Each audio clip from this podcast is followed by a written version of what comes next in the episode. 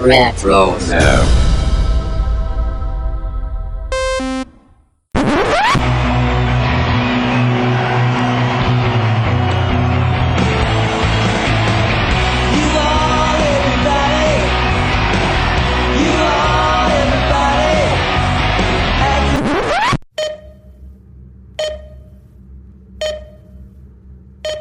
Hey, everybody, and welcome back to On Lost. This is episode number 36, and we're going to be looking at the episode of the midpoint of season two, and probably uh, among Lost fans, outside the finale, the most controversial episode in the series.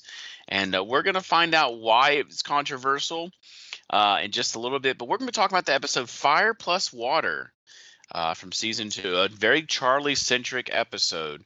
Well, really, it's a really uh, it's a it's a Libby no, Aaron no. How many punches can Locke do on Charlie's face? No, not that. Uh, it is a Charlie uh, episode, and uh, I can't do this alone though. I have some amazing people here with me. And uh, I have with me first. I always do Corey first, so let's do Steven first. Just this time, Corey. So, Steven, how are you, man? Oh, I- I'm doing good. Just over here marking my favorite trees. Ah, marking your favorite. What are you building? I don't know, maybe a church. I haven't decided. Maybe a church. oh, all right. Well, Corey, how about you, man? What's going on? Oh, not much, man. Pretty good. I'm interested about uh interested to see where this discussion goes with this episode.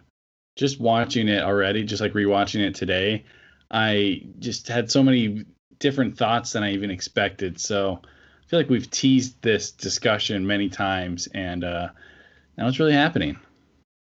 How are you, Mike? That's I, I I'm doing pretty well. I've had a long couple of weeks, but uh, I'm doing pretty well as far as I know. Somebody else tells me different. So, all right, but let's talk about Fire Plus Water because this episode actually takes place over a few days um, on the show. Um, but we'll get to that here in just a second. Thank you for joining. If you're new, welcome. If you have joined us before, we're sorry ahead of time, but welcome back. And uh, we look forward to talking about this episode. So here we go Fire plus water. We are on days 40, I mean, 45, 54 to 56. This episode takes place on. Steven, what happened last time on Lost? All right. Previously on Lost, Sayid shows Charlie the dra- the downed Beechcraft and shows him how the Virgin Mary statues are filled with bags of heroin. Echo smashes Charlie's statue and shows Claire what's inside. She confronts Charlie, leading him to deny that he knew about the drugs. Echo and Charlie burn the plane. Back at the camp, Claire tells Charlie she doesn't want him sleeping near her and Aaron anymore. And Charlie brings another Virgin Mary statue to a hidden stockpile of them in the jungle. Bum, bum, bum. This was season two, episode number 12. It aired on January 25th, 2006, directed by Jack Bender, and is written by Edward Kitsis and Adam Horowitz. Charlie comes to the conclusion that Aaron must be baptized and must be quote unquote saved, prompting him to recall his past of trying to save his brother. Meanwhile, the first signs of Hurley and Libby's relationship begin to show with a secret laundry um I, I don't I don't know. I was gonna say Deleted something changing like right there, like a steamy Oh, yeah. laundry scene. Fashion but show. go there. Action show, yeah. No, fashion show. Fashion show. I thought you said action show show. Action show, I mean, I guess.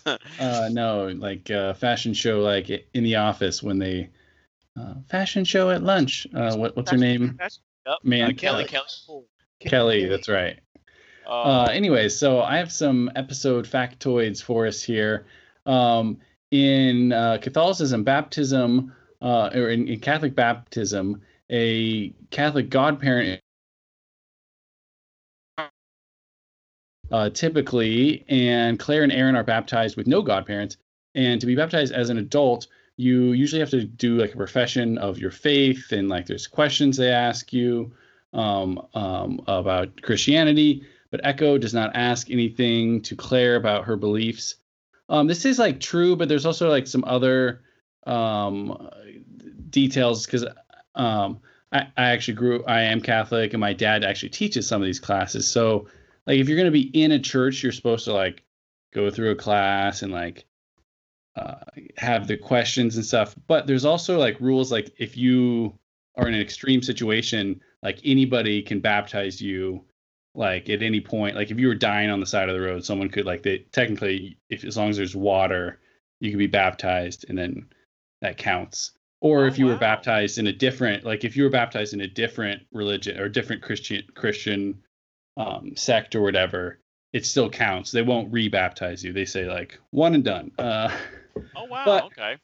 yeah is but as far as so it is a, like the simpler thing but as an adult typically you don't just get baptized you get baptized and confirmed and communion and you do it all at once. So that's why there's a bunch of stuff. But when i was thinking about this fact i also you also have to remember echo is not a real priest. And i think it's important for us to remember he is actually an imposter priest. I mean technically he just pretends to be a priest and he does priestly things. I do think he actually, you know, has like a good heart and he's like holy in his in his deeds, but he doesn't necessarily go by the books because he was, you know, kind of a crime warlord, not a trained uh, pri- I'm, priest. well, I mean, a priest is the perfect front for a crime warlord. I mean, come on. Uh, but it is, yeah, it is interesting that this whole thing has to do with baptism. I think Echo seems to really know a lot about, you know, this seems like to be important in his childhood. But anyways, uh, that is a big part of this episode, baptism, and we're going to talk about uh, whether this is like a, makes sense in the story for Charlie because this is just kind of out of left field in some ways.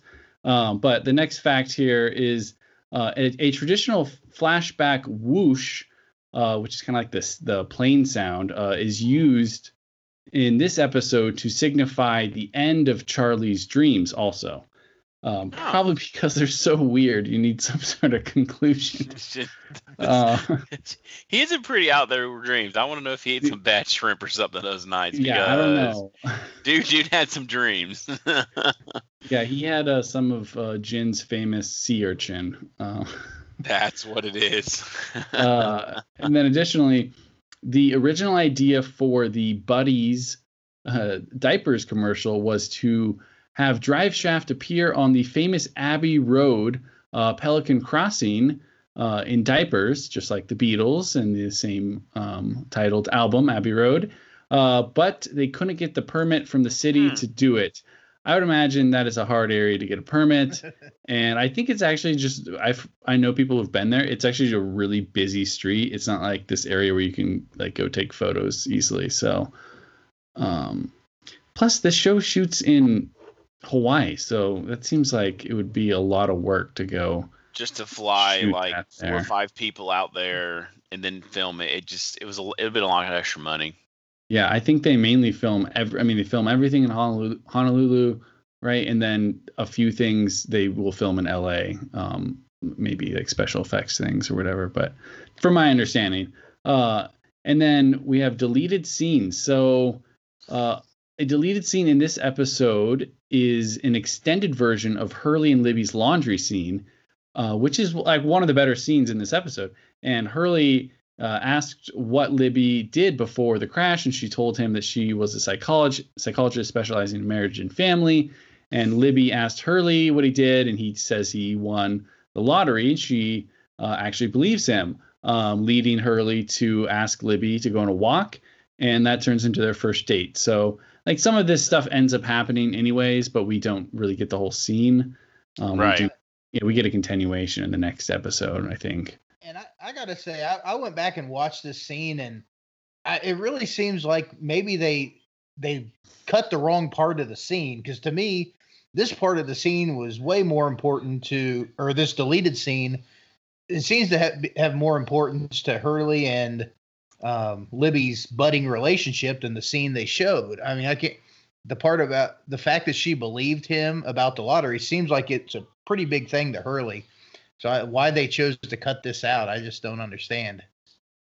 Well, my theory would be that they already have a couple scenes where Libby talks about how she was a psychologist, and then you know they have the other um, scene in uh, Dave where Hurley, people don't believe him, and she believes him, and then uh, you know she helps him actually realize that it's not really there. So maybe they just thought we're gonna do some other stuff like this later. Let's just keep it simple. But yeah, they could have cut out uh, you know all of the vision sequences, and I would have been fine with that. and had this whole hundred percent. Yeah. Um, especially the the first two. Um, maybe there are only two. I can't, but they're they're not great. So, and then finally, a deleted scene from this episode also shows Ana Lucia and Echo having a conversation about the others.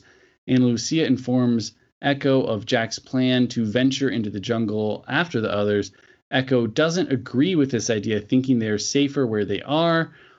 Anna asks Echo what happened the night he killed two of the others, the night of the crash, and he tells her um, while he is sitting uh, next to her, leaning on a tree. So, I mean, that seems like a good scene too. It seems like it follows up on the whole like Jack and I are building a, or, or building an army thing, which like we talked about in the last episode doesn't like fully get um, resolved. It seems like.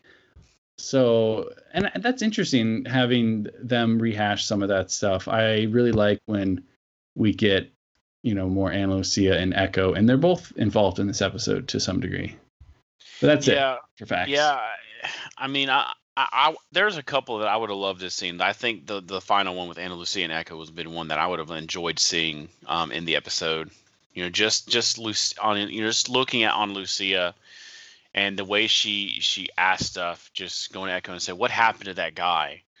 And Echo look just somebody says he's sitting right next to you, you know, so he he's he went through. I think that would have been an interesting one to see personally.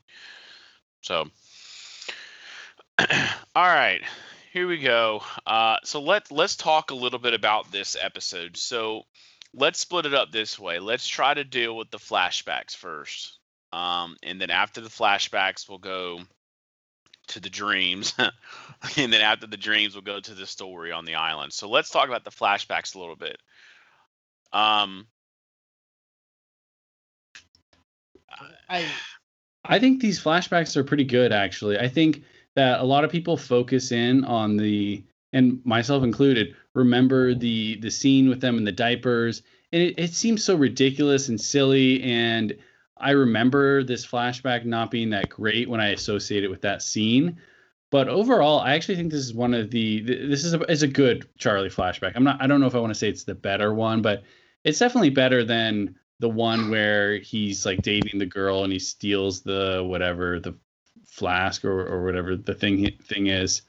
I actually think this gives a good uh, insight into Charlie as a person, and this is like an important part of his history because we wonder like what happened to Drive Shaft and the other uh, the other flat one of his other flashbacks. I think his first one we get to see like how he started doing drugs and like what happened like Eh, more like in the middle or beginning of the the band. And then this actually gives us a lot of like what happens like going right up to the flight in many ways because he's trying to get he's trying to stop it seems like or maybe he has. No you know, this he, this this takes place before the last flashback of him we saw.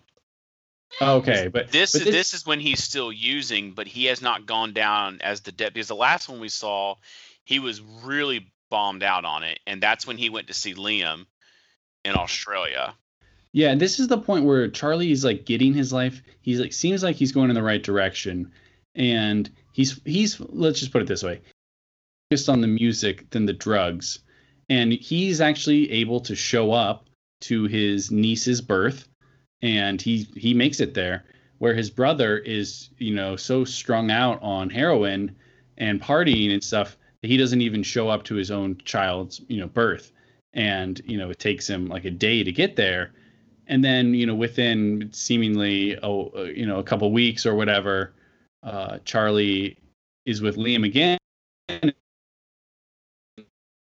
Charlie wants to work on new music and is like all right well uh, let's what about the next fix? You know he it's still all about the drugs for liam at that point. Well one thing i I thought was kind of interesting here is we had previously heard Liam say that when his baby was born, he missed it because him and Charlie were out looking for another fix. But this episode seems to contradict that a little bit because, um, you know, obviously Charlie does make it and Charlie covers for him. You know, obviously he was lying, but saying he missed the flight. But it, it doesn't seem like he missed it because, you know, they, him and Charlie were out looking for a fix. So kind of, I don't know if that was just an, an error or a, or not sure what was going on with that. Well, I think they could have been together because it sounds like they were together and then they split up. Um, but maybe, yeah, maybe it is an error. and I guess one thing I thought was interesting is every time we see Liam and and Charlie, you know, they're they're with, you know, generally women using drugs. So my question is, is it like, where did Liam meet his wife? Was was her name? Was it Karen or? Yeah, Karen. Um, where where did he meet her? Because it seemed like all the women he met were, you know, I don't know if you call them groupies or, you know, girls that were out doing drugs with him on the road. So he has this seemingly normal. I don't. I just. It's hard to process how he would have this somewhat normal family life um, away from all of the the traveling rock star business. I don't know, maybe uh, someone from his hometown or something like that. Childhood romance. That seems to be pretty common. All right. This, so do you think the tipping point for okay, so when you think about this here, do you think the tipping point for Charlie really going full blown out into the drugs was so we know Liam's tipping point to go back to being a, a real dad. I hate to say real dad, but generally a dad that's actually there in place with the kids was when he dropped Megan for the first time. He realized, oh crap, I got to get right. So then he goes out, of course, and he sells Charlie's piano that we see in the famous first flashback where Liam's in a diaper playing with Voltron. Okay, mm-hmm. so we we he sells the piano. Liam's fine with it because Liam's like, I gotta get I got I gotta get my life back. They were getting ready to leave me. I've got to do something to change. And Liam changes. But do you think that that instance, uh, the incident of the piano being sold, is what tips Charlie toward the just drugged out life? Absolutely, I think it did. Um, I mean, it, maybe not even so much the piano, but just you know being left alone without his, you know, without a family, pretty much. You know, his his brother left him. Yeah, I would agree with that. I think it's partially the piano, but definitely uh, his brother leaving him. I think is is is huge. And you know, that's the band. It's really just the two of them. There may be some other people in the band that they kind of refer to a few times, but really it's the two of them. And you know, Charlie's writing the song. Which is this? Is would this have been the next big hit? Uh, f- funny now. He's he's uh, crying now in the rain or something. I'm not. I'm not sure what See, you guys I need thought to of find this that song. audio recording, and that needs to be our intro music for this episode. Oh yeah.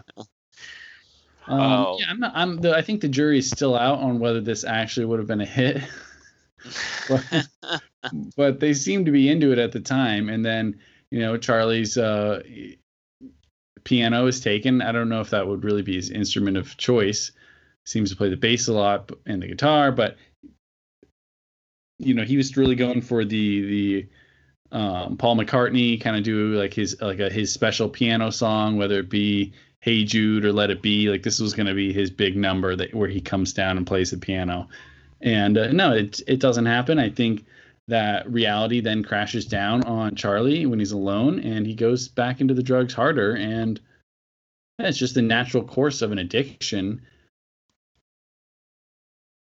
Yeah. and there's that can help and his brother was probably somebody even though his brother was a bad influence a lot of the time i think his brother in his life you know was probably a was was helping him at that point. point and then once he you know ditches him and so to speak uh charlie just gets worse Yeah. So I like that connective tissue there where it shows us what happened with Charlie's story. I actually think these scenes with Liam and Charlie are pretty compelling, especially the one where uh, Charlie's playing that um, questionable song and Liam's into it, and yeah, and he asks for the drugs at the end, like that. Like I, you feel some real emotion with with these scenes, and it's not. Sometimes Charlie's flashbacks, you know, lean into the comedy more. This one definitely doesn't. Uh, I'm not like I said the the scene with them playing, you know, doing the the in the diapers, doing the commercial. A little ridiculous. I always, thought, I always thought that was like the stupidest flashback moment. I mean, I get why they did it. They were trying to show how far Liam had actually gone in the drugs and how how how how Charlie was kind of there and kind of sticking up for him, and you you see Charlie sticking up for him like all the time. Well, he missed his flight, and well, he's my brother. Well, then you're both fired. So eh, I, I get the flashback, but I just think it was. I think it would have worked better if they could have got you know, the crosswalk. I understand why they couldn't, but I think it would have worked better than you know the diaper commercial where yeah, Liam just sticks his butt through and falls through the whole the whole giant baby gate cage. Yeah, the actual what the scene is trying to portray is actually good. Like that's important to the story, but the execution, the it being a diaper commercial and just being so absurd, it just it really throws off the whole vibe of it because it doesn't it's not really funny, but it's presented in a way is like, is this supposed to be funny? And I'm also questioning, you know, what director is going to fire the actors? I don't think that's the you know, he calls cut, says we're done, he pulls them out, and then he just fires them like that. Know. Maybe this director has all the authority, but uh, usually it's a producer, whoever's paying for the commercial, not the guy they hired to direct it. So that's my uh, my call on maybe a mess up there, but makes it a lot easier, I guess, to just have yeah. one guy do everything. so, anything else what, about the flashbacks? Well, even though you know the the scene with the the commercial, um, you know, is you know kind of controversial. I don't know uh, as far as popularity. I do think one interesting part is that I you know I credit Lostpedia for this when they when they walk outside and he follows them to the trailer. In the background, there is actually a banner for Widmore Construction, and this is the wow. first time in the show that Wid that Widmore is mentioned, and obviously that's going to be a huge part of the show going forward. So the fact that they started, you know, you know, kind of indicates the level of detail they put into the show that they started just working in little things like that all the way so, back here. So, do you think they actually knew they were going that way, or do you think that by the time they got to sound like season three and four, when they knew they were going to bring him in eventually and deal with Desmond and Penny? Because I don't think Desmond was supposed to be a lasting character originally. Like he was supposed to be a, a one and done kind of in and out. Um, do you think they went back and like, you know what, we can go ahead and make the call this guy Widmore, and then we've already got some seeds planted from previous episodes. Yeah, I mean, I I think they knew that Widmore was going to be a thing. Now, whether they had the whole thing fleshed out, I'm sure they at least had a plan that there was going to be some force called Widmore that was was behind a lot of things going on in the story. I mean, again, you don't know what they were, you know, what they had worked out at this point, but yeah. Well, this is halfway through the season, and we're going to learn um, a bit about Widmore, and I believe we're going to meet Widmore in the season two finale, the Desmond episode. So they may have had an idea at this point. Like maybe they didn't have an idea when, like when they're doing the pilot or the or not the you know the the uh, premiere of season two in the first few episodes, but maybe at this point they'd started to um, work their way to the end game. Yeah. Um, or at least they d- decided, hey, let's bring back Desmond because people really liked him. I could see that. I could see I that. feel like they. I think they left it open to bring back Desmond, like to some degree. Uh, I think that was the plan, but I don't know if they were going to bring him back and have him be a regular character. I think they may have you know, we'll bring him back and he'll die at the end or something like that. And then they changed their mind and said, no, this guy's this guy's a good actor. He's interesting. He's Scottish, so let's make and him he's regular. become a and, and, and he's become a fan fav and a fan favorite. Let's kind of keep him around.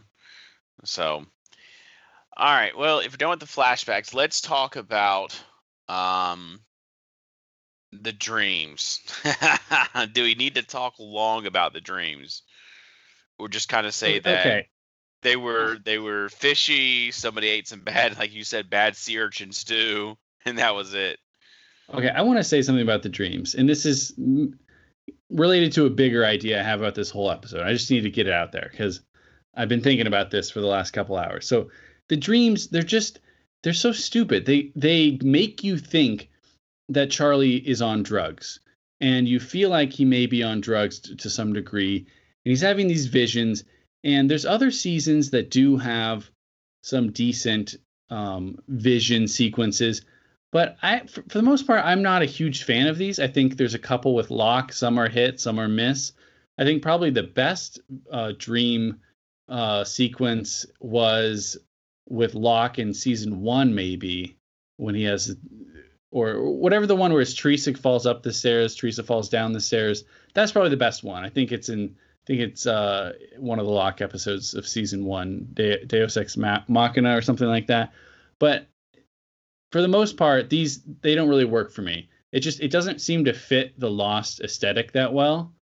And this one just has so much crap going on, and then you even the the ones where Claire and his and Charlie's mom are now saints or angels, and then Hurley is. It's this weird line where they think that this is like going to be kind of funny, but it's not at all funny the way it's presented, and it just it just doesn't work for me at all. No, the dreams are. Uh, I'm with you. The, the, the dreams are kind of lost on me. I, I think we could have done without them. I do agree that it kind of made it look like Charlie was using again. So I do think when we do talk about the island story that the whole thing that I think Charlie was right when he mentioned a lock. He said, "Look, he said, how come uh, Kate sees a stinking horse?" And nobody says the thing, but yet if Charlie sees something, you know, he must be doing drugs. This is very fair. he's he's got a he's got a point. Very fair. And yeah, they said people saw Walt and all this other stuff. So all I over get, the island. and you know, I don't have a problem with with Charlie having the visions.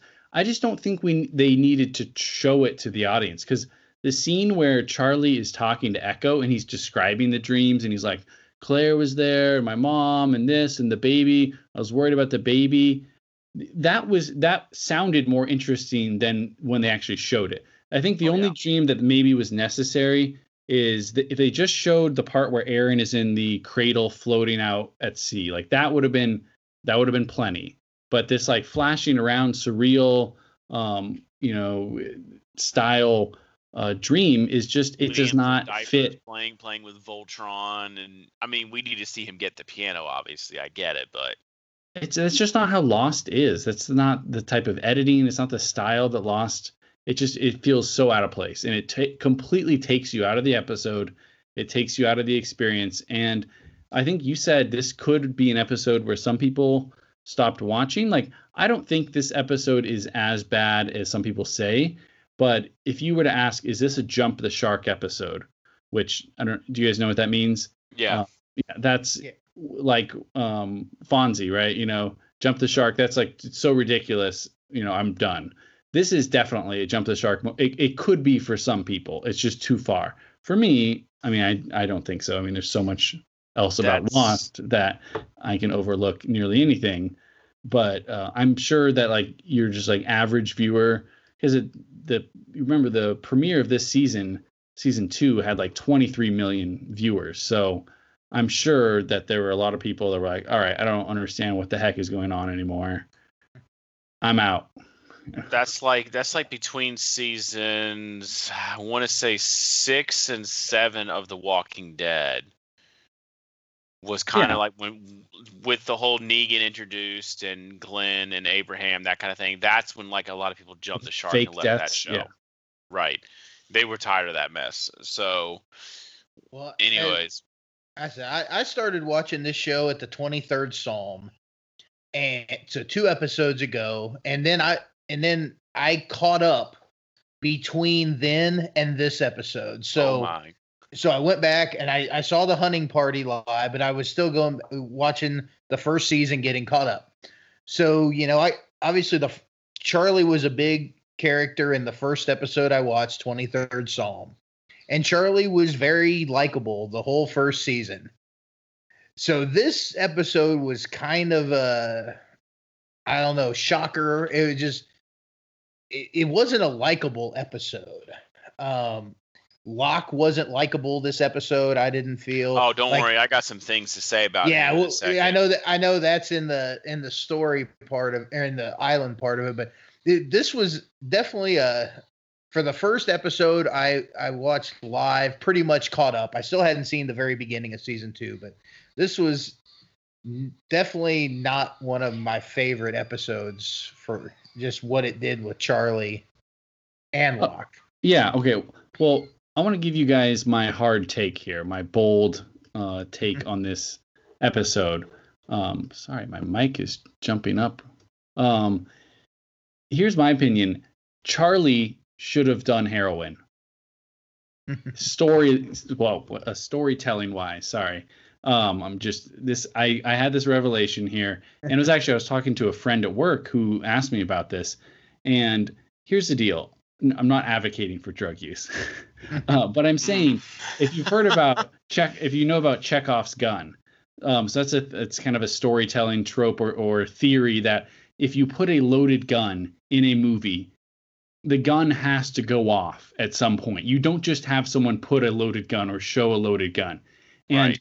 the plane full of heroin that is the loaded gun, and the fact that Charlie has these trippy dreams people are accusing Charlie of doing heroin. He's tempted, and all this drama plays out over several episodes, and then he just never does heroin. To me, that is the the bad. That's the miss here because instead you have him stealing babies, and later on he's gonna knock he's gonna knock out Sun and drag. Like that's all way worse. Like if he actually fell, you know, back in off the wagon, on the wagon, whatever it is. If he fell back into his addiction, even if it was briefly, that would be way more understandable and way more you would you would uh, sympathize with him. And i think it would be a lot more um, compelling storytelling because then you know he's got to make the decision again like no i don't want to do this. And frankly it's a lot more realistic because you know people that struggle with addiction it's not like where charlie you quit once and now i'm just done forever. You know it's a it's a battle. So um my buddy at work who is a very just like logical person he's like this guy's a heroin addict and they have a like lifetime supply of heroin? Like how does he not do the drugs? Like that was the most unrealistic part of the whole show. And i was like oh well i guess that, that's an interesting take. And i wonder if the studio i wouldn't maybe, maybe the writers um, but i wonder if the studio's like we don't want like this drug use on the show. This is like one of our one of the most beloved characters. But my opinion is like if he had actually, you know, struggled with this more and, you know, failed, it would have been um, more understandable than the crazy stuff he ends up doing, which makes him very unlikable for at least a, a portion of the show. And I think, like like I said, the most emotional part of the show was was the stuff with him and his brother, in my opinion, in the flashback when they're struggling. If you have that with Charlie on the island, I think instead of hating him, you're going to sympathize with him. So that's Yeah. just my opinion. You they bring in this the Chekhov's gun and then it's never fired. And then it's like, oh no, he never did it. And also, like we've all said as viewers, it's very confusing when you first watch this because just like Locke, we all assume that he actually did do drugs and he is doing them. So um, if you're gonna lead us to believe that anyways, and some people even still would would they'll remember and like, oh yeah, didn't Charlie do drugs again? They'll remember it that way. So you might as well have just done it, is my opinion. And and then you wouldn't have to have all these visions and all this other mumbo jumbo. It would have been a much simpler story and probably um, more interesting. That's Yeah. the end of my rant.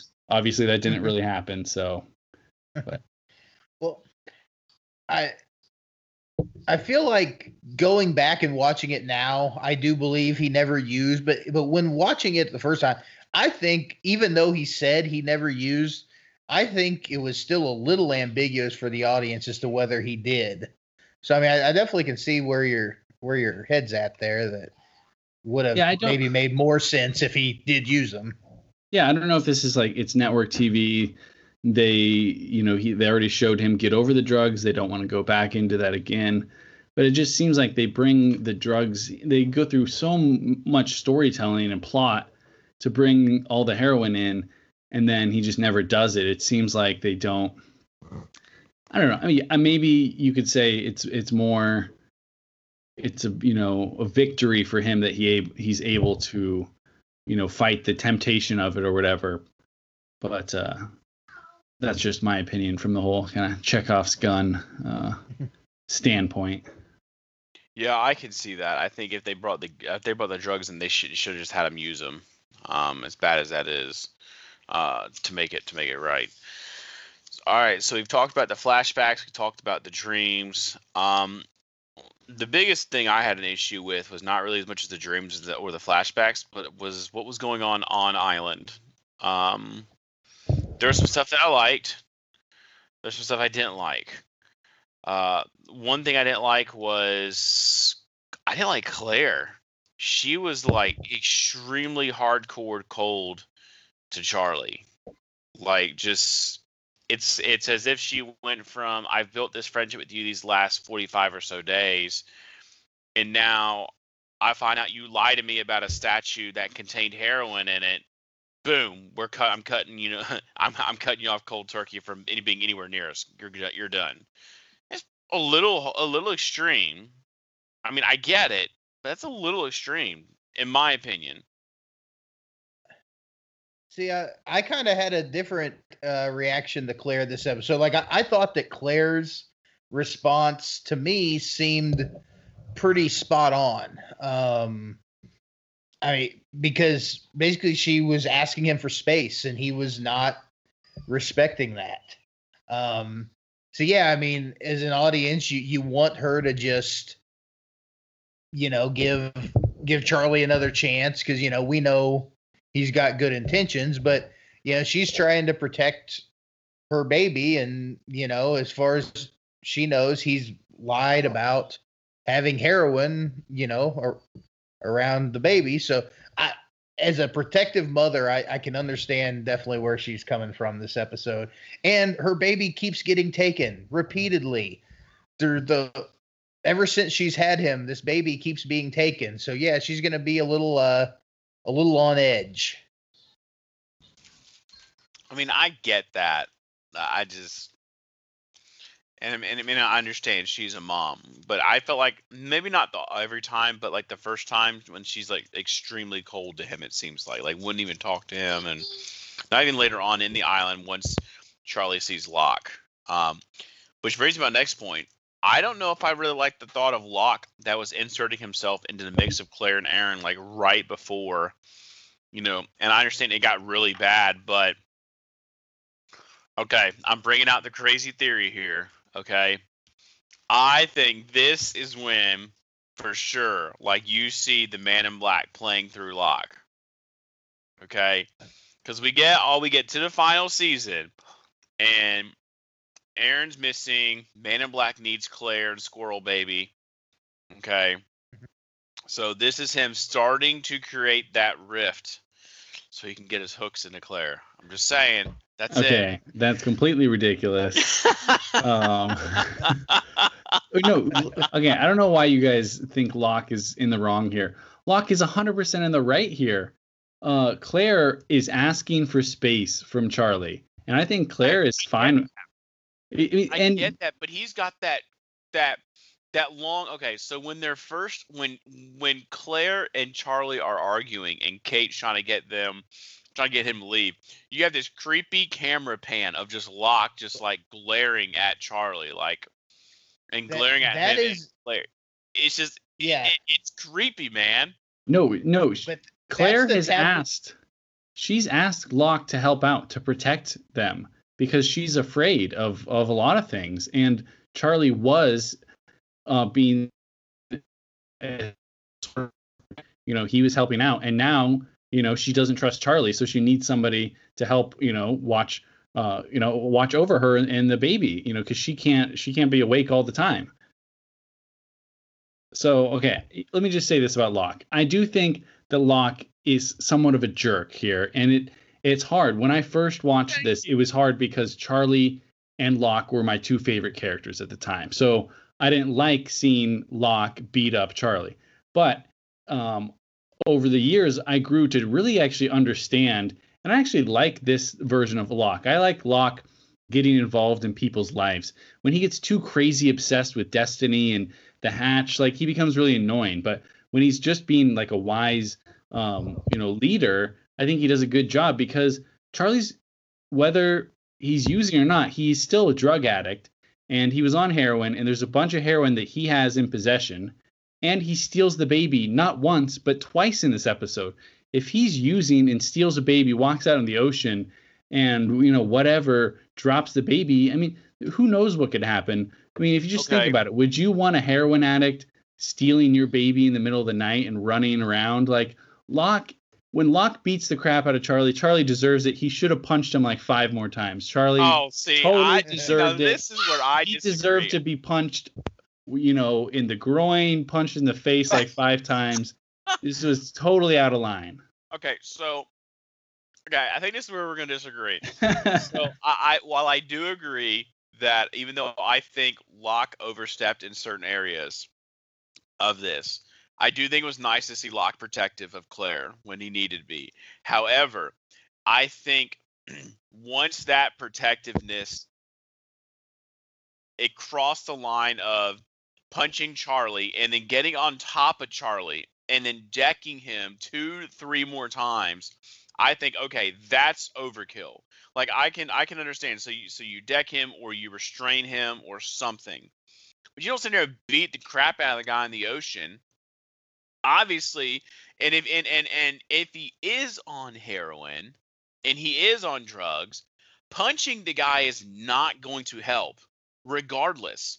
That's when you restrain him and when the drugs have run out of the system all right buddy we need to have a serious talk because this is this is what's going on. I just think it was a very excessive of Locke at that moment. I felt like he had pushed it a little too far maybe yeah, maybe a little too far but i think there's there's a few times in life when I, you know i'm not an advocate for like a, you know fighting at all but there's a few times in life when people need some sense knocked into them you know? My dad has this story the only fight he ever got into was with these guys who were um like attack or like abusing making fun of this uh disabled woman and they went after these guys and punched them and you know and yeah they they probably you know, did what Locke did here and it's like, you know, don't mess with this person. Don't steal a baby in the middle of the night. Like this, you you can't do this again. You, you know, need some sense knocked into you. And I feel bad for Charlie, but and to some degree, you you do sympathize because he's having like visions and he's sleepwalking. Like, does he really? Can he really control this? But that's why this the writing in this episode is so stupid because it puts us in this situation where we don't know what to believe you know is is is charlie really responsible for his actions or is he just you know is this an island vision that's just Steve, driving him crazy? So Steven's steven give us some sense just, steven's just sitting there like laughing at us as me and corey are going back at it. Go ahead well, steven your turn. Third party well, here we go. all right. Well i would say that I think it was harder to wrap my head around how to feel about Locke this episode than it was Charlie because at times Locke is likable here. I like the fact that when Charlie talked to him the first time and said that he destroyed all the statues, you know, Locke took him at his word. He said, "Okay," and then then he, you know, said, "You know, trust is hard to to earn back, but you know, you can do it. Just give her her space." So in that point, I thought he was likable. And then he had a chance to tell Claire that he had taken the statues from Charlie later on. He chose not to.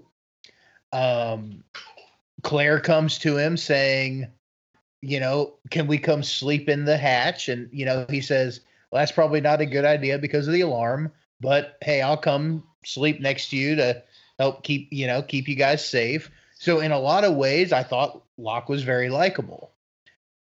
But then there's that the scene you talked about earlier where you know the it pans around him and he's got that sinister look it's the it's the tabula res- tabula rosa, however you say it, shot. That's the Man It- in Black look right there. I'm it's the you. it yeah it's it's the exact same shot they brought back and i don't i still i didn't understand it the first time what they're trying to tell us with that shot it it's just so weird and off-putting that this evil sinister look he has that then it makes you question what else he does that episode and yeah the, the punching at the end you know at the time definitely left me with a bad impression of locke um, you know, in hindsight, I, I can see, you know, why Charlie probably did deserve a punch or two in the face, but yeah, it, it just it came across as like more violent than it needed to be. You know, like there's other ways you could have got through to Charlie than yeah, just punching him while he was down in the water. Yes, at the first right. punch, maybe. So yeah, it, it was really hard to figure out what to think of Locke in this episode because again, I, to me, I feel like that that pan around shot that they brought back from the first season really kind of threw me off.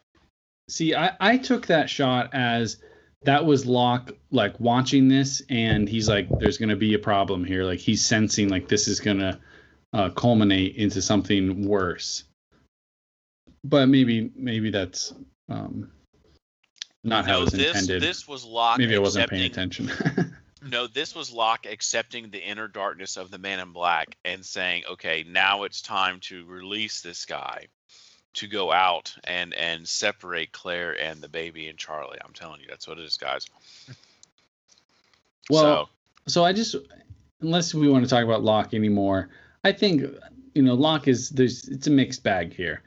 Yeah. Um, But I do think that the time we get with the Tailies this episode is pretty good stuff. What do you guys think? You know, I Libby, Ana Lucia has a good scene. Eko has a great. I think the best thing to come out of this episode. And here's here's where I have a hard time like falling down, like to say this episode is horrible because in many ways it is. But there is a really good story going throughout the season of Charlie uh, and Eko growing closer together. And even though this this episode doesn't, you know, it's hard to watch. There is some good. The the story of Charlie and the and the statues and trying to figure out the drama between that. It's not like horrible. It's pretty interesting and it is pretty important to this season. It carries throughout the season. And the one thing this season does well is it really does have a full um, season arc in many regards, a bunch of arcs actually. And you know, every episode seems to connect and move the story along. Along, even though this episode, you know, is not great in so many ways, it does move along the story of several of the characters. And Eko and Charlie is one of the, the good ones, and then Libby and Hurley is probably the uh, the other highlight. Yeah, guys- I really liked. I, I really liked the the Libby and Hurley. Um, I li- it is just so funny, like when they're talking with when Sawyer. When when Hurley asked Sawyer, so what do you think that you know you were with the Libby chick for a while, right? So what do you you know what's the story on her? And and Sawyer automatically like picks up on okay, Hurley's got a thing for this for this for this Libby girl, and then just starts picking on him as Kate said, like like in junior high. And uh and I just thought that's whole that whole scene was just was just hysterical to me. Um and what we, see what we really ought to do is we ought to start getting clips from these episodes and playing them so we could all listen to them and then comment on them afterwards. Just because some of them are just so funny. And then uh and then they're playing they're playing poke or they're playing blackjack and Sawyer just stands up and just yells out, "Hey, Libby!" and just walks into it, just leaves Hurley there. And uh, she says, "Hey, yourself." I, I also like that Hurley does not understand blackjack at all. He's like, yes, yes, it's funny to me. he's like, why wouldn't you just hit again? Because I'm gonna bust. well, you might not bust. Oh, statistically, I'm definitely gonna bust. that's, that's funny. That's funny. I, I gotta s- I gotta say I used to I used to go to the boat and uh, play my share of blackjack, and I have tried to explain blackjack to a to a new person who's not used to playing, and and it goes about like that. You know, it's a hard it, it's hard to explain. you know, it is. It's also when you don't have money down, you know, the rules don't stick as much because it doesn't matter if you really lose. I don't know if they're playing for bananas or something here. That's it. Sawyer, Sawyer hasn't heard that that uh, Hurley's a lottery winner though. So I mean, you know, he might be missing out on a chance to to get a a nice Cash paycheck if, if they ever get if they ever get rescued. But um, I do think it's kind of funny that Libby heard Sawyer's voice and somehow just accepted that that was Hurley trying to get her attention. Like they sound nothing alike. Hurley is not Southern. Like so, I Well, thought it's that actu- was kind of funny. Well, it's actually an inside joke to the fact that Hurley or Jorge, Jorge Garcia originally uh, tried out, read for the part of Sawyer, and then Not sure. created no. But I mean that is true, but that, that's not. That's Yeah, that's- hysterical. but Oh, but yeah, Um, I, I liked that. I thought it was funny when um oh, what was it? When Ana Lucia and Jack were walking out of the woods and Sawyer was talking with Kate and you know, he he's got this girl that likes him, okay? And he knows it too. But he is still being Sawyer. Like he he's still you know, well, they done went in the woods three times today. Wonder what they could be up to. Kate is standing right there. Oh, it, it was Sawyer Sawyer is just he's very likable. I, I I got to thinking on the you know how Hurley mentions to to Sawyer, you know, asked him what he thinks about Libby. Hurley did the exact same thing with Charlie, what an episode or two ago. You know, he's been asking everybody, you know, their opinion of their opinion of Libby, and like Charlie didn't take him seriously, and Sawyer actually took him seriously and took it upon himself. Even he gave him a little grief, but he took it upon himself to try to help, you know, try to wingman for him. And that was something, you know, everybody talks about the Hurley and Charlie friendship, but Sawyer's definitely being a better friend here to Hurley than than Charlie ever Yeah. is. He, yeah, he perfectly Sawyer- sets him up. He says, "Hey, she's gonna go do laundry." He he Barney Sawyer's got a soft spot for for, for Hurley. Throughout the whole series, Sawyer and Hurley have a soft spot for one another. That's It's just- true.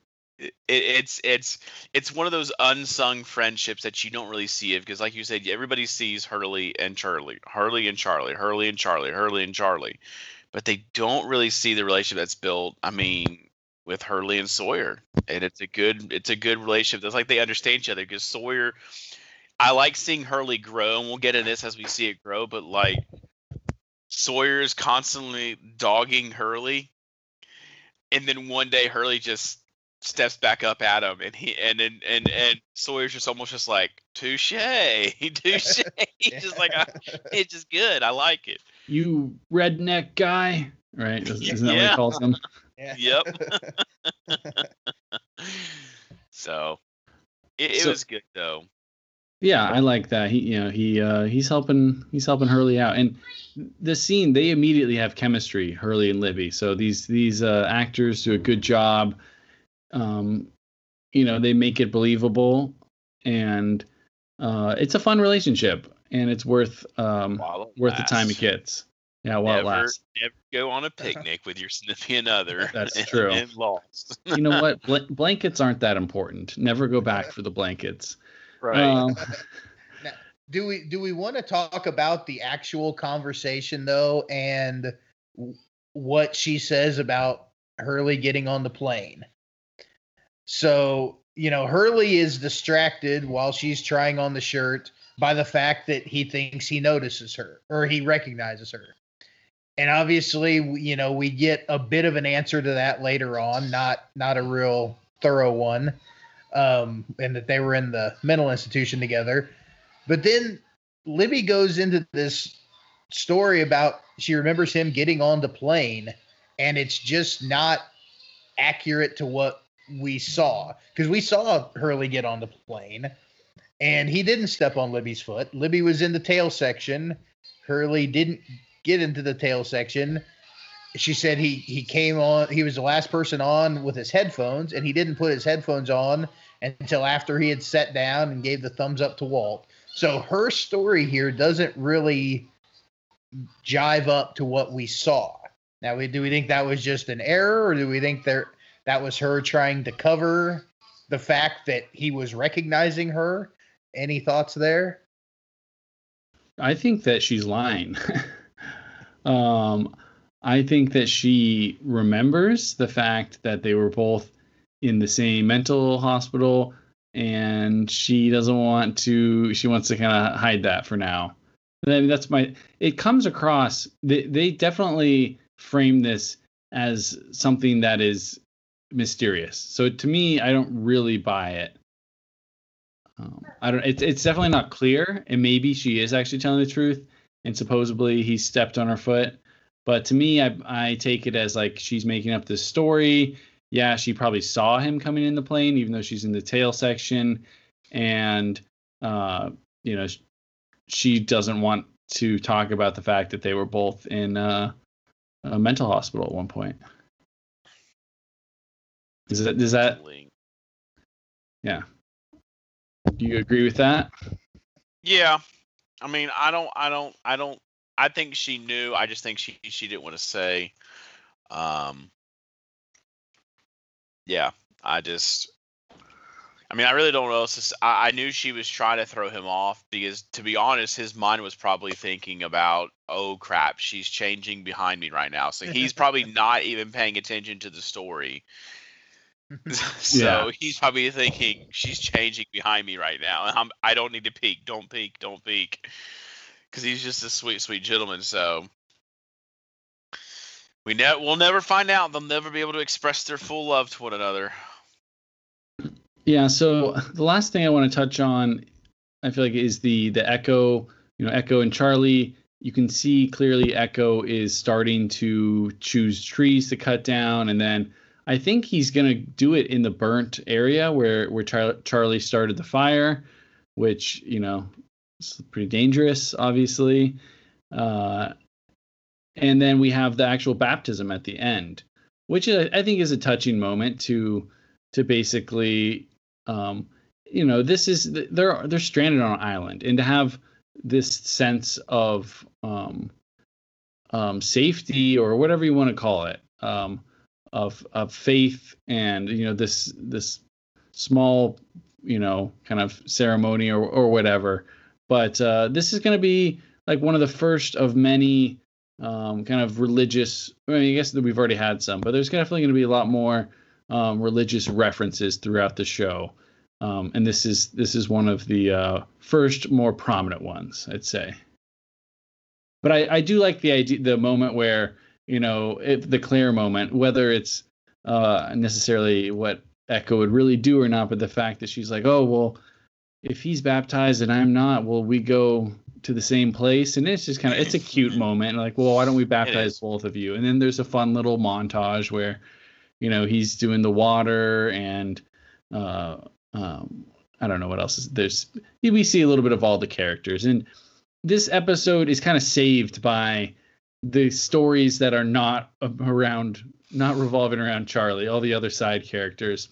And like i said before the season does a good job of of checking in with most of the characters each episode and giving us a little bit of of this great cast. And that's why you can have a dud of a story but the whole episode is still entertaining when you're watching through a season because there's other stuff in it. Well, yeah I agree. I, I really like the baptism scene. I really like Mr. Eko's conversation with Claire. But as I was thinking about this, I was really struck with you know, earlier on, and I think in the episode Facts, you talked about how, in general, in Catholicism, there's godparents, and I just kept thinking that this scene is, you know, is a nice little scene, but I think it could have been more interesting to the overall story if they had brought in godparents. And what here's what I was thinking: if Kate was there, I mean, Kate had been kind of protecting Claire. So she had been chosen as Aaron's god godmother. You know, the god the godparents are you know, theoretically, the people who, if something happens to the parents, the godparents take care of that person. So if they had had Kate be, you know, Aaron's godmother here, I think that could have had a real strong meaning later on in the show when Kate ends up raising Aaron for four years. I also think considering Kate and or Claire and Locke were getting close, if she had chosen Locke to be the godfather, I think that could have even pushed Charlie further, you know, in, into not liking him. So I really think they missed an opportunity to do something really interesting by having godparents here. I, I don't know. I just was really thinking about that. I think that's actually a great point with uh with um Kate. That would have been interesting.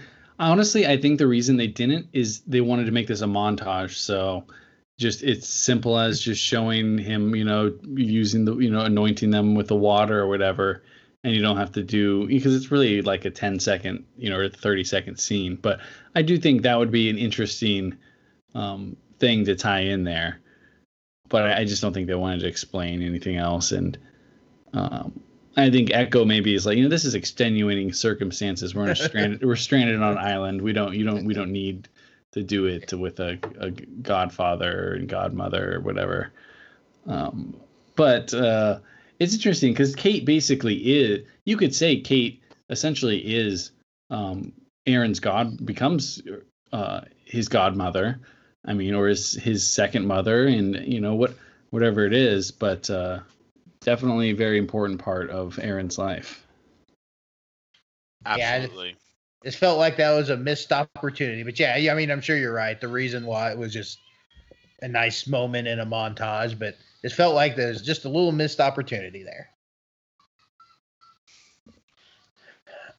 I think there's numerous missed opportunities Yeah. in this episode. Uh, Seems to be the theme 100%. here. Another, I don't know that we touched on it. This is one of those things that still drives me crazy. The whole series is Charlie is a good swimmer. Uh, you know, Charlie. I know it was in a vision or a dream, but Charlie swims out to save Aaron in the in the dream or vision, whatever is going on there. And they still said in the first season, you know, he said he couldn't swim. And then later on in the show, they multiple times show you that he's a good swimmer. So this is kind of one of those ongoing frustrations. Was he just not wanting to go save Joanna? You know, in season one, and that that just kind of always bugged me. Well, actually, I believe Damon Lindelof addresses this, and he totally does like the political like walk out of the question by saying, "Well, Charlie's Charlie's actual line was I don't swim." So you can interpret that as I don't swim, like I don't know how to swim, or like, you know, I don't swim on you know Saturdays, or you know, I don't I don't swim in jeans, or I don't swim because I don't want to. Um, I like- think you're, I think you're totally right. I think it was a mistake and they changed their minds. I think the best explanation is you're like, oh yeah, he's on drugs and he just like doesn't want to swim, you know. So he says he doesn't swim. But no, I I think it's definitely portrayed as he can't swim when he says that originally. And then he becomes like an Olympic swimmer. Like that's the fine his final uh, uh, episode is being this great swimmer. oh my goodness. All right. Well, we didn't have anybody die this episode. so no in memoriam this episode.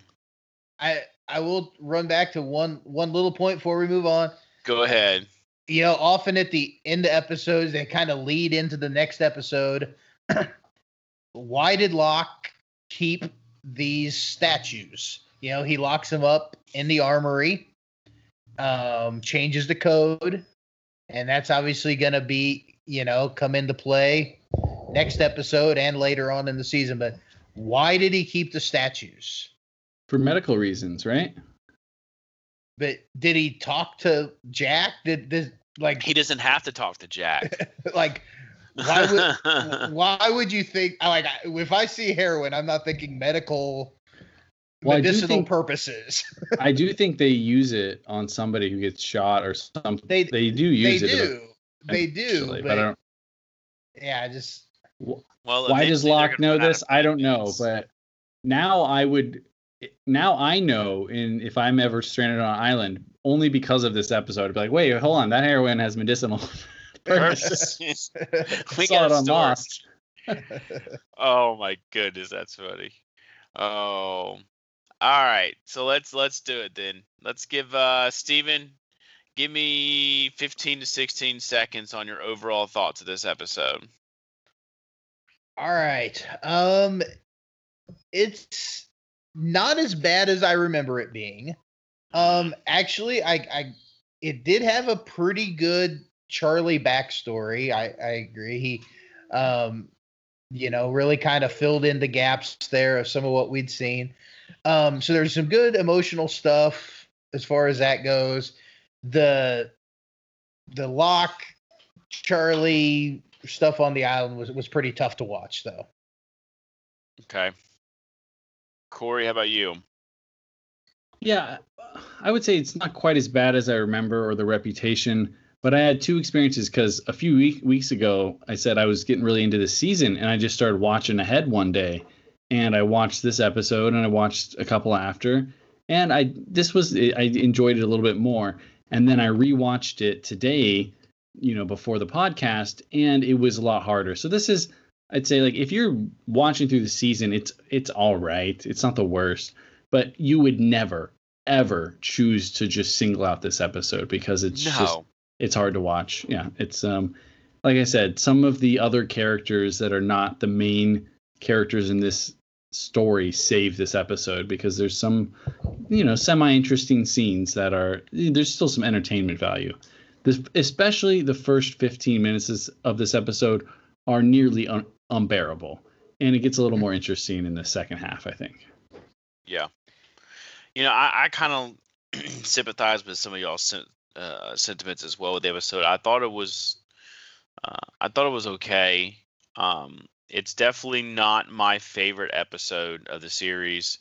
Um, it's actually one of my least favorite episodes of the series. Um, so I'm on, on that side of the spectrum. There are some things that did that does kind of save it, but other than that, I kind of feel like it's it's just a terrible episode. Um, I I I feel like they used Charlie the wrong way. I feel like they completely changed his character in this episode. Um, it it's like we had the J.J. Abrams version of Charlie, and then the Rian Johnson version of Charlie in this episode. All the- Oh. oh yes, I That's- did. That's right. Hey, that's a good. People But know what you mean. They need their And then Re- he goes they need back to- to they need again. to release release the release the Lindelof cut. released a little long, but yes. So, but honestly, that's that's how I felt. I felt like Charlie was not like this was out of character for Charlie the way he was acting, heroin or not. This was it just felt like it was it was out of character. Like I could have seen this being done by Eko because Eko is is religious anyways, but it just it didn't seem it didn't seem in character. Locke didn't seem in character. Um, and that's just kind of what took it out took it out for me. Well, just wait till what he does next week. um, yeah, I'd say this whole storyline in this episode, I'd be t- content if this just became um, considered lost legends and not lost canon anymore. Right. This this happened on one of Charlie's heroin trips from season from from season one. Yeah, this episode is no longer canon. It's just part of our Legends universe series. Oh my. All right. All What do we got, right, Steve? all right. I think it's time to to rate this episode. This should be fun. All Mm. right, we're gonna rate this one out of twenty three loads of laundry because Lord knows Hurley has some loads he needs to drop in, according to Sawyer. that was terrible. that that was Sawyer. That was that was Sawyer. All right, Mike, how many loads of laundry do you have for this episode? All right, so this is probably going to get my lowest score out of any episode we've done so far. Um, I wasn't a huge fan of it. There were some things like the Eko and Charlie that kind of saved it, and then the Libby and Charlie and Sawyer and Hurley and oh no, Libby and Char- Libby and Hurley, and then Hurley and Sawyer. Just different little storylines that kind of perceived through as we went along. Um, was not a fan of Charlie in this episode. I think Locke was misused as well. I don't think this is typical Locke yet. Um, but for that reason alone, um, I'm going to give this a 10 out of 23 loads of laundry. So almost single digits for me for this episode. So this was, I know it's most controversial. You either love it or you hate this episode. Um, I hate. I'm just just above hate. Like I, I, it's okay, but man, it's it could go down if I really wanted it to. So I would like to meet somebody who loves this episode, frankly. Yeah, I, I mean, gotta I, say, mean, I I- really I- would too. But I mean, I I heard people that say that this is like their absolute favorite episode of the series, and I want to know why they really love this episode. Mm-hmm. or maybe maybe they're seeing something that I'm not, or maybe they're they're on a heroin trip during the episode, yeah, and that that makes it sounds most easier. likely. So All right, Corey, how many loads of laundry did you give this episode? I'm gonna go lucky number 13 um, out of 23 loads of laundry. You know, it was I actually was at 14 when we started the podcast, but like the more we talked about it, uh, I was like, I can't, I can't risk having it be 14. Like, what if I give another episode 14? I don't want. I want it to be on a on a level of its own. I'm not sure. I I just dropped it down one more. Maybe I'm being a little too harsh, but uh, you know, I that's gave it basically an. I mean, that's basically an F. Um, yeah, no, th- this this has some bad moments, and I think what what Mike said is right about some characters not being really uh, congruent or true to themselves, and yeah, it's just yeah, some of it's it like we said, it, some of it is saved by the other characters. It's a great this is a great cast, so there's still entertaining scenes, but if I'm really being honest, I'm like, okay, just because there's I like the actors doesn't mean this was a good episode. So 13 out of 23 loads of laundry. What about you, Steven? What? All right. Well, I I thought I was pretty low, but I think I'm going to be the high man here. I gave it 15 out of 23. Um, so I mean, I I have you know the same complaints you guys do. I I think probably the the Mr. Eko content um, saved it a little bit for me. Um, and I did I I think the backstory was was okay. I like I, I thought the backstory was pretty solid. So I gave it Yeah, a that's true. 15. Not not not one of the best, but it honestly wasn't as wasn't as bad as I remembered it being. Yeah, I might feel bad, you know, if I ever watch this again. I'm like, oh, I should have not gone that low, but I don't know. Probably not. Oh. All right. Alright. So to kind of end us out here uh, a little bit, uh, Sawyer's name dictionary. Hurley is called Jethro, Jabba, and Hoss by Sawyer's episode. Beautiful. By the way, next episode, Sawyer really gets kicking with the names. it's a Sawyer episode, so you know they're coming. They're Oh, coming it's in coming. hot. So, but he. it's, it, it's good to have him conscious again. You know, we, the, it's- the name it's- dictionary was really more fun when Sawyer is conscious. yeah, he's not on a stretcher in the jungle. That's funny. Uh, and then the total front count is still at nine. So some pop culture connections. Uh, one of them is the baptism of Christ. The paint, painting hanging on the wall in Charlie's Dream is the baptism of Christ by Andrea del Verrocchio and assisted on by Leonardo da Vinci. It depicts the baptism of Jesus by John the Baptist. Charlie's vision on the beach is based on this painting with Claire and his mother assuming the positions of the angels to the left. Charlie's mother is the one that in the original painting was executed by Leonardo. Although Jesus and John do not appear in Charlie's vision, the angel appears, Claire and his mother, and as does the dove that flew towards Charlie. In the painting, the dove is released from God's hands. The Bible, Mr. Eko tells a story of to Claire the events surrounding John's baptism of Jesus. Uh, in Old Testament, God used both water and fire to punish sinners. Hence the name of the episode, right? Yeah, fire plus water. Uh, Big Star, a poster of the acclaimed 70s indie rock band named and logo can be seen in Charlie's apartment. Uh, Star Wars is obviously referenced as Surly, as Sawyer calls Hurley Jabba. Uh, Pink Floyd, the famous Battersea Power Station featured on the album cover for Pink Floyd's Animals, can be seen in the background of one of Charlie's flashbacks. Yesterday and today, the scene where Charlie's father chops off the dolls' heads as in, as a butcher in his flashback was an homage to the Beatles albums Yesterday and Today, where band members were featured among slabs of meat and decapitated dolls. He's he's evil. This song by the Kinks is heard playing on Charlie's apartment when he comes home. It was also heard being sung by Charlie in the 23rd song. Uh, Papa loves Mambo. this song by Perry Como is heard on the record player when Hurley and Libby do their laundry. Uh, Bonanza is referenced when Sawyer calls Hurley Hoss. Uh, love connection. When Hurley asks Sawyer if Libby is cool, Sawyer asks if he has a love connection brewing. Love Connection was a popular American talk show television game show in 19, 1983 to 1994. Whew.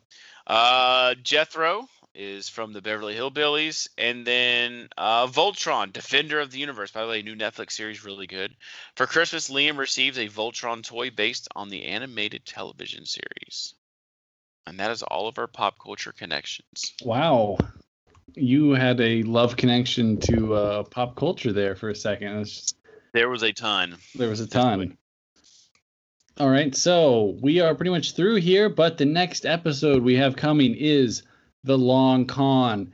This is uh, one of my personal favorites. I don't know if I'd say it's like one of the like best ever, but I just well, I just have a uh, special soft spot for the Long Con. It's a Sawyer episode. You know, some of what happened in this episode is going to carry. Uh, uh, this previous episode is going to carry over, and it's just it's great. So one of the highlights of season two for sure and possibly the best Sawyer episode that's up for debate, but it's it's up there. It's a good one. Isn't that the one where he goes up to Charlie and says, "How does it feel to be the most hated man in the camp?" Oh, there's a new sheriff in town. Y'all best get funny. used to it. Yeah, it's a little tease. oh, well, if you want to tease us some more, you can follow us on RetroZap, guys. Um, you know, I'm gonna go through this spill. Um, we do it all the time, but Twitter is retrozapped uh, at Lost Rewatch Pod. Um, you can find me on Twitter at the DC Mike. Uh, Steven, where can they find you on Twitter? At Lucky Thirteen Steve. All right, and Corey, where can we find you?